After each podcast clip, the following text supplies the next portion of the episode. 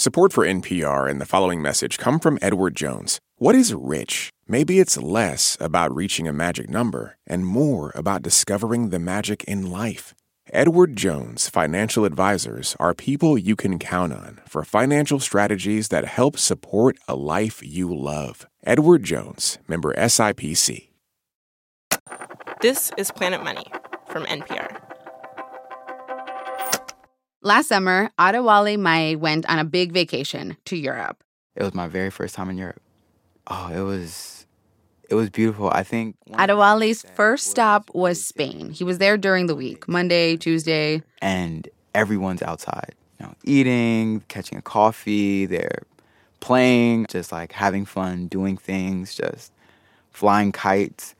And I know these... Like adults? Like adults, yeah. Like adults, okay. I legit saw someone who was like 50 years old who was just like playing outside. I think they were playing Frisbee. And I was just like, wow, that's just very, very nice. Working age adults outside during the workday, during work hours.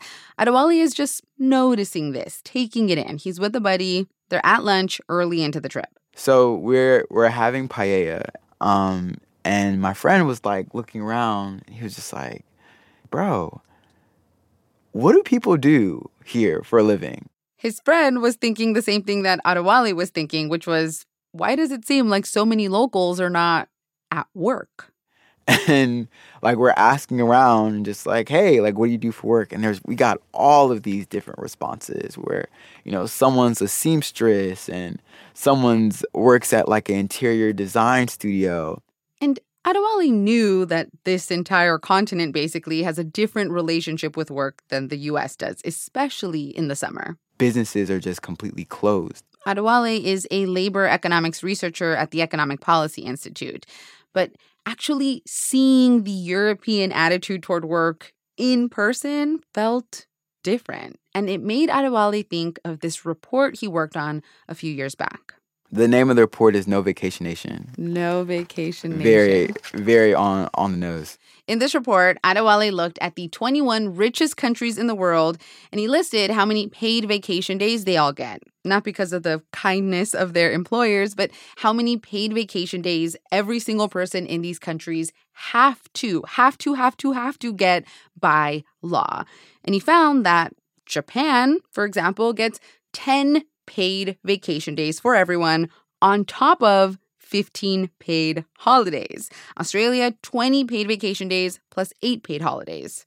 Spain, 25 vacation days paid plus 14 paid holidays. We are talking 39 days off paid for everyone. Hairdressers, mechanics, doctors, bakers, daycare workers, train operators, every worker in these countries is guaranteed paid vacation. Actually, every worker in all of the richest countries in the world has to get paid vacation, except for workers in one rich country, the U.S. In America, if I could have 31, 29 days of paid vacation, what would that look like for you? What would that look like for you as a worker? And it's not just a rich country thing. Mexico, Afghanistan, Thailand, Tanzania, they all, at least in the formal job sector, guarantee paid vacation from work. The U.S. is the outlier. 0 paid vacation days and 0 paid holidays. By law. Dang. Oh, and the vacation that those of us in the U.S. do get from our employers, we don't even take it all. In 2018, U.S. workers left 768 million days of earned vacation on the table, literally forfeited about $65 billion worth of vacation benefits. What is wrong with us? Hello and welcome to Planet Money. I'm Sarah Gonzalez. Today on the show, why? How? How did this happen? How did an entire continent, basically, and much of the world get all of this guaranteed paid vacation and not the U.S.? And why don't we even take the scroungy little vacation we do get?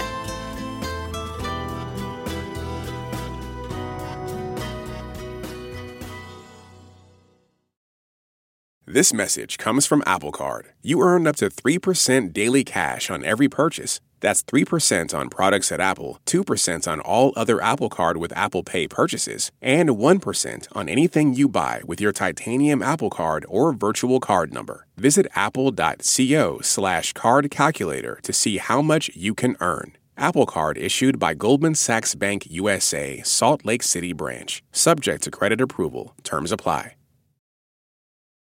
On Wildcard, the new podcast from NPR, you'll hear people like comedian Jenny Slate reflect on their lives. What is something you think about very differently today than you did 10 years ago? Dressing, like not salad dressing. I've always loved it and I'll never stop. Dressing my body. That's all part of the new game show Wildcard, only from NPR. Listen wherever you get your podcasts. I've been thinking a lot about time and free time lately. And a little personal vacation backstory. I recently had 200 hours of vacation that I had not used and could not roll over into the next year. I was going to lose them. And one of my editors was like, I can probably go to bat for you and get you to keep those vacation hours, like just this one time. And I said, nah, it's fine. I'll just lose them.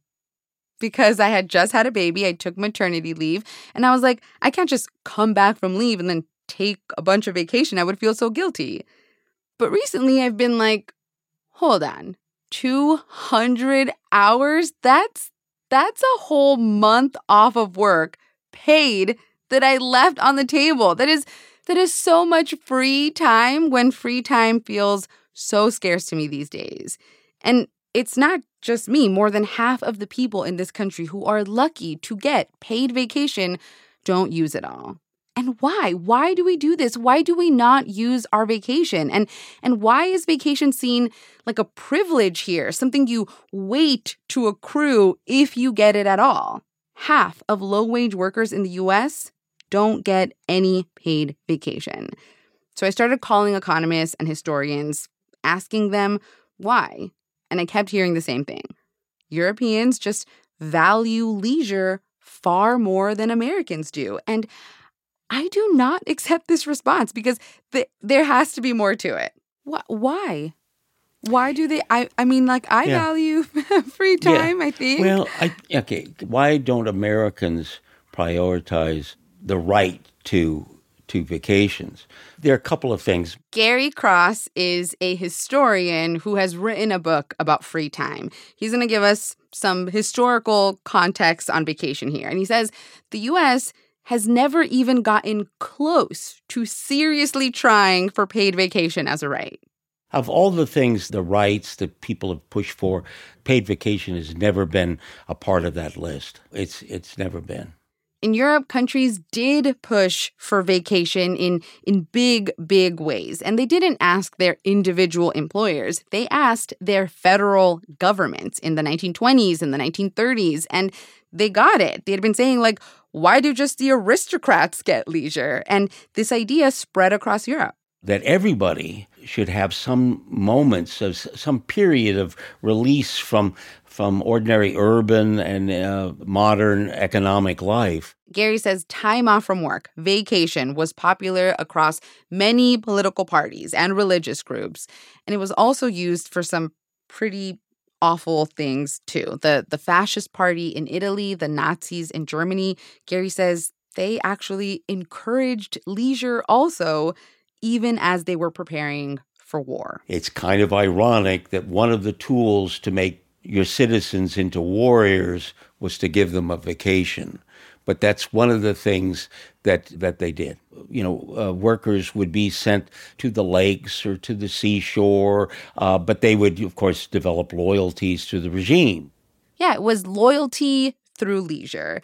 And Gary says this emphasis on downtime, on time off from work, did not just pop up out of nowhere. He thinks it stems from Europe's long tradition of festivals, like days-long folk festivals and customs in medieval times. Carnival and Mardi Gras and midsummer celebrations, which were kind of like the early version of the vacation in the sense that they were multiple days where people stopped doing ordinary work.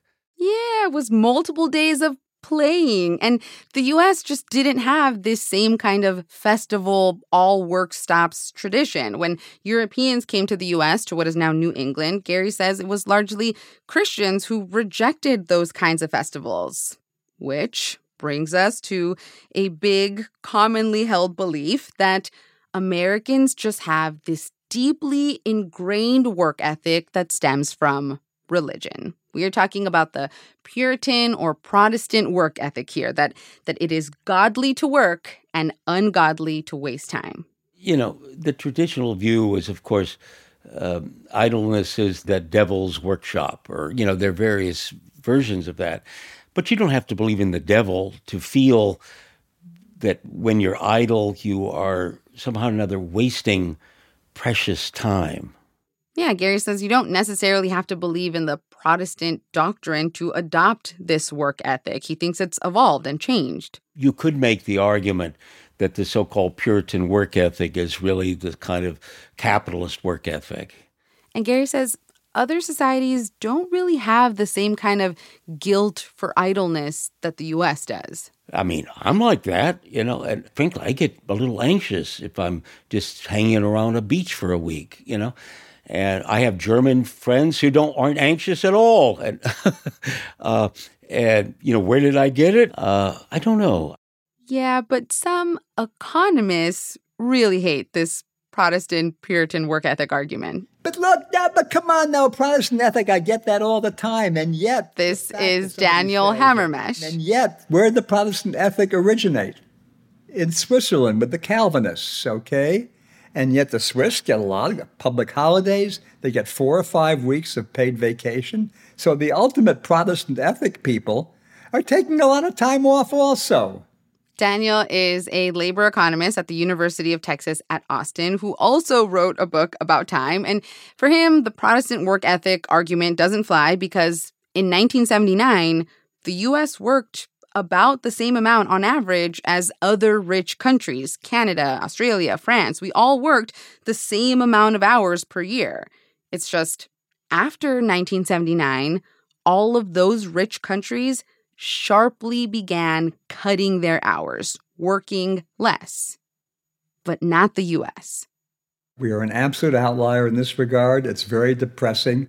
Daniel feels very strongly about time and how we spend it. For him, this is the ultimate economic choice we make. Because in our lives, we combine time with money. Money and time go together, and one of them is always scarce for you. Do you work more for more money or work less for more time? This is the model of the economic man theory, which basically says that the model person maximizes happiness or, you know, utility, and that happiness comes from not just having money to spend, but also having time to spend that money. Now, Daniel has looked at data on how people spend every minute of their day. And he says, actually, people in the U.S. and Europe work the same amount of hours every week. We all generally have a 40-ish hour work week. It's just the U.S. works more weeks. And the only reason for this, he says, is because we take less vacation. If you do the math, Daniel says people in Europe work about an hour and a half less every day. So this 1.5-hour difference, to me, feels so small. An hour and a half a day out of 8, that's a huge amount in economic terms. It's the equivalent of one day off a week. Right. That's Friday. That would be like we got every Friday off. Every Friday off or every Monday. Okay. Yeah, that's a big difference. So, all right. Daniel, who has looked at data on how people spend every minute of their day, he was going to be my ticket. He's got to have the answers for why the U.S., relative to other countries, started working more. I have no answer to that one. It just factually did. So wait, I mean, you are like a time work guy, a time work economist, and you don't have an answer for why we work so much compared to Europeans? No, completely. I have a lot of non-answers. Non-answers. I'll take it. We're going to do a little process of elimination here, people. There are two fun non-answers, and the first has to do with income taxes. Daniel says some right-leaning economists and macroeconomists believe that we in the U.S. work more because our income tax is lower than some European countries. The argument is because Europe tends to have a higher income tax, people in Europe will go like, why am I going to show up for work so much? They're going to just tax me so much. Let me just work less. It doesn't make sense. That's the argument. Because our income tax is lower in the United States, we go like, ooh, I get to keep a little bit more money, so it makes sense for me to keep showing up to work and not take time off. That is the argument. This is one of the oldest ideas in economics, that if you get to keep more of your paycheck, there's more incentive to work. And you have to remember here that a lot of people in the U.S. do not get paid vacation. So the incentives for them to work instead of taking time off are bigger. And Daniel agrees with this premise. When you look at the data, Daniel says getting to keep more of your paycheck does make you work more, but just a little bit more. It's quite small and far too small to account for any differences between Europe and the U.S. So that European-American difference because of taxes just is not consistent with the evidence on how people in an individual society behave. So I'll erase that one. Although some macroeconomists and conservative economists would say, no, yes, that is still a reason. Yes, but the people who quote that are typically macroeconomists who really haven't looked at the evidence of individuals. All right. So that is the fun, conservative, non-answered argument. The lefty argument is that Americans are a consumerist society and rich corporate advertisers are exploiting the consumers, holding these little carrots in front of our nose like a horse being urged to run, incentivizing us through these advertisements to want to work more and more to afford all these wonderful things we want to buy, a third car, a larger house, you name it. This argument is basically that people in the U.S. are programmed to work more because we want to make more money to buy more stuff because we are inundated with advertisements. Bleak. And, you know, it's quite possible. But the empirical problem with that is there's just as much corporate control in Europe. There's just as much advertising. And I can't believe that Europeans are so much smarter than us that they don't get led by the nose by these people. So it's hard to see why, with no difference in the amount of advertising, no difference in our basic nature, why they should have this different outcome in terms of vacations from what we have. So the fun, dark, lefty argument that we work more to buy more because of advertisers, Daniel says this one doesn't fly for him either. So far, we have no great answers. I'm at this point, desperate for an answer. And I'm like, there has to be something. There has to be, we're not just so inherently different as people. No, we're not at all different as people. We're not at all, okay, right. I mean, again, I can refute certain things explaining it as I have. So I can say no, but I can't say why yes, okay? No, not okay, Daniel. So I just kept asking more economists and more labor historians what really does explain why vacation has never been a big priority in the U.S. and why we don't even take the vacation that we do get. And eventually someone said, try this guy at MIT. And finally, I got a satisfying answer after the break.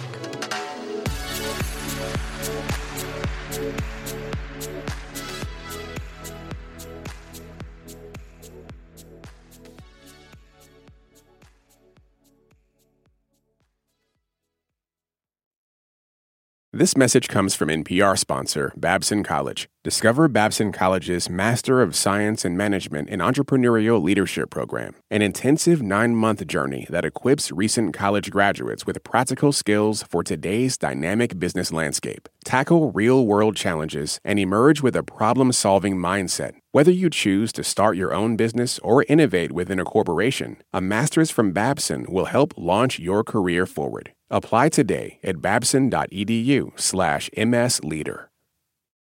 I'm Rachel Martin. You probably know how interview podcasts with famous people usually go. There's a host, a guest, and a light Q&A. But on Wildcard, we have ripped up the typical script. It's a new podcast from NPR where I invite actors, artists, and comedians to play a game using a special deck of cards to talk about some of life's biggest questions. Listen to Wildcard wherever you get your podcasts, only from NPR. So, yes, the U.S. has a reputation for being workaholics. We worry we won't be seen as hardworking if we take a lot of time off, or that we'll miss out on career opportunities. And kind of because this, the U.S. has this reputation that we value money more than time. And Europeans have this reputation of valuing time more, leisure. But I mean, you know, like, French people are not just born valuing leisure, but we come out valuing money. That's not a thing. Something must have caused this, right? So for a satisfying answer on this one, I went to Tom Cohen at MIT, who left a lake house during vacation to do this interview. So you're a workaholic also, like the rest of us. Guilty as charged.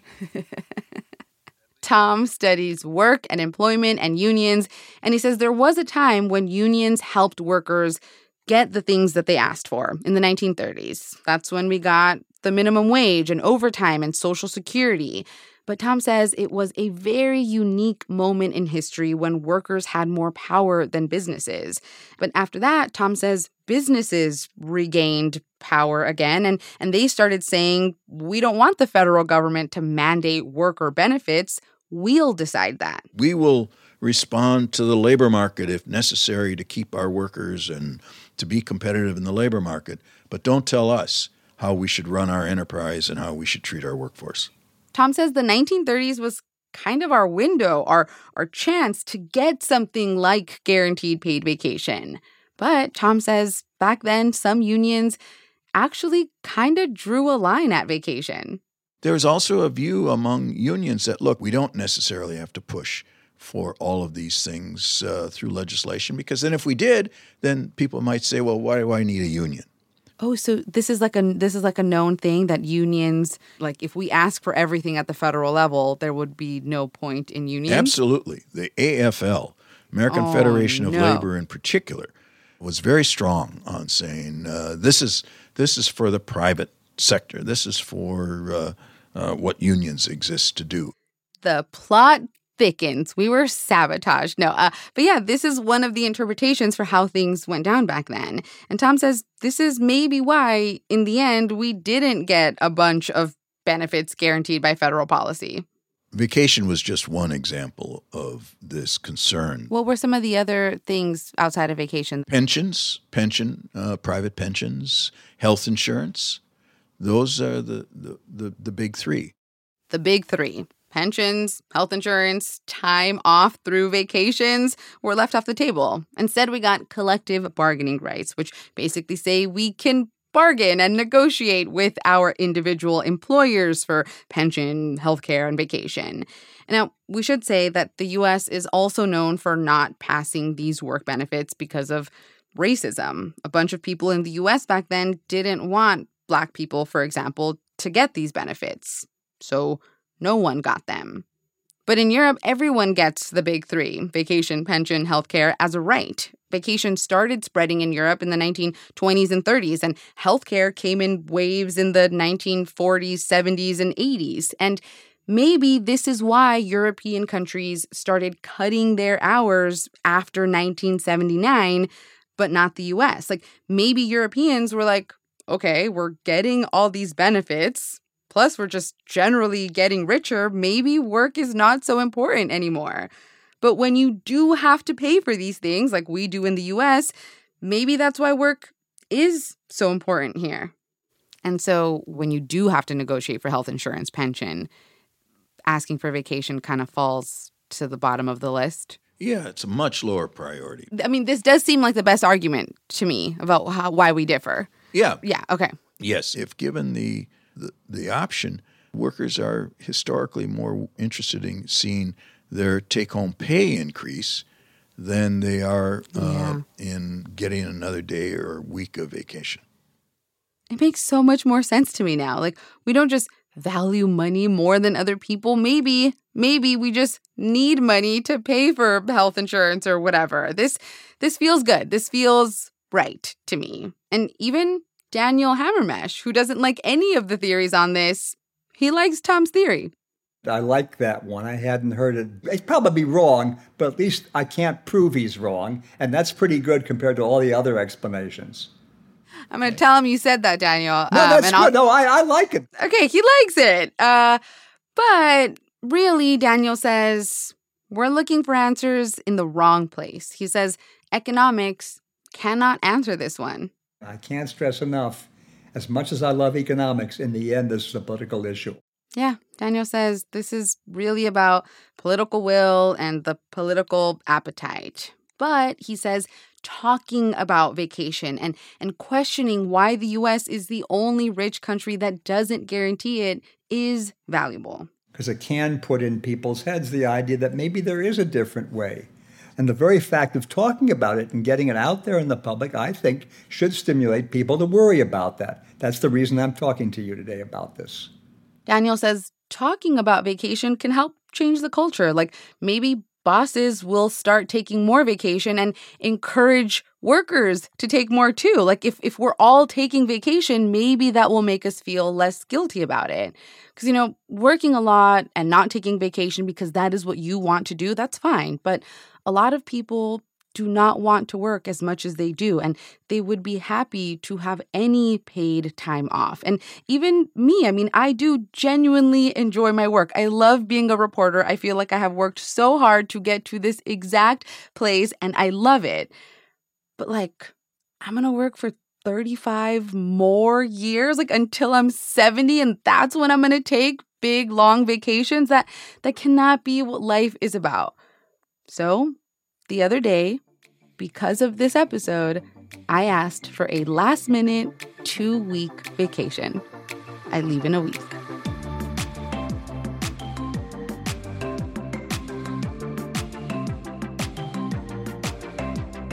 Do you have a better theory for why Americans don't get as much vacation as Europeans? Send us an email, planetmoney@npr.org, or slide into our Instagram DMs. We're at Planet Money. Today's show was produced by Sam Yellowhorse Kesler. It was edited by Jess Jiang, fact-checked by Sierra Juarez, and engineered by Maggie Luthar. Alex Goldmark is our executive producer. I'm Sarah Gonzalez. This is NPR. Thanks for listening. Take your vacation.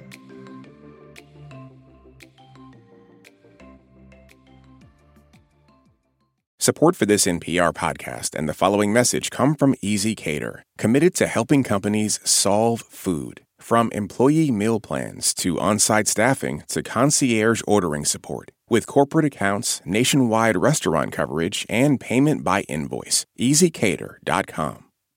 This message comes from NPR sponsor Mint Mobile. From the gas pump to the grocery store, inflation is everywhere. So Mint Mobile is offering premium wireless starting at just $15 a month. To get your new phone plan for just $15, go to mintmobile.com/switch.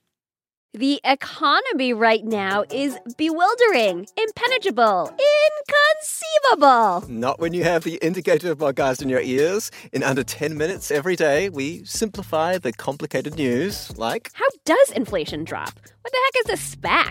Why are trendy little high-fiber sodas suddenly dominating store shelves? And more. Listen to The Indicator from Planet Money and NPR.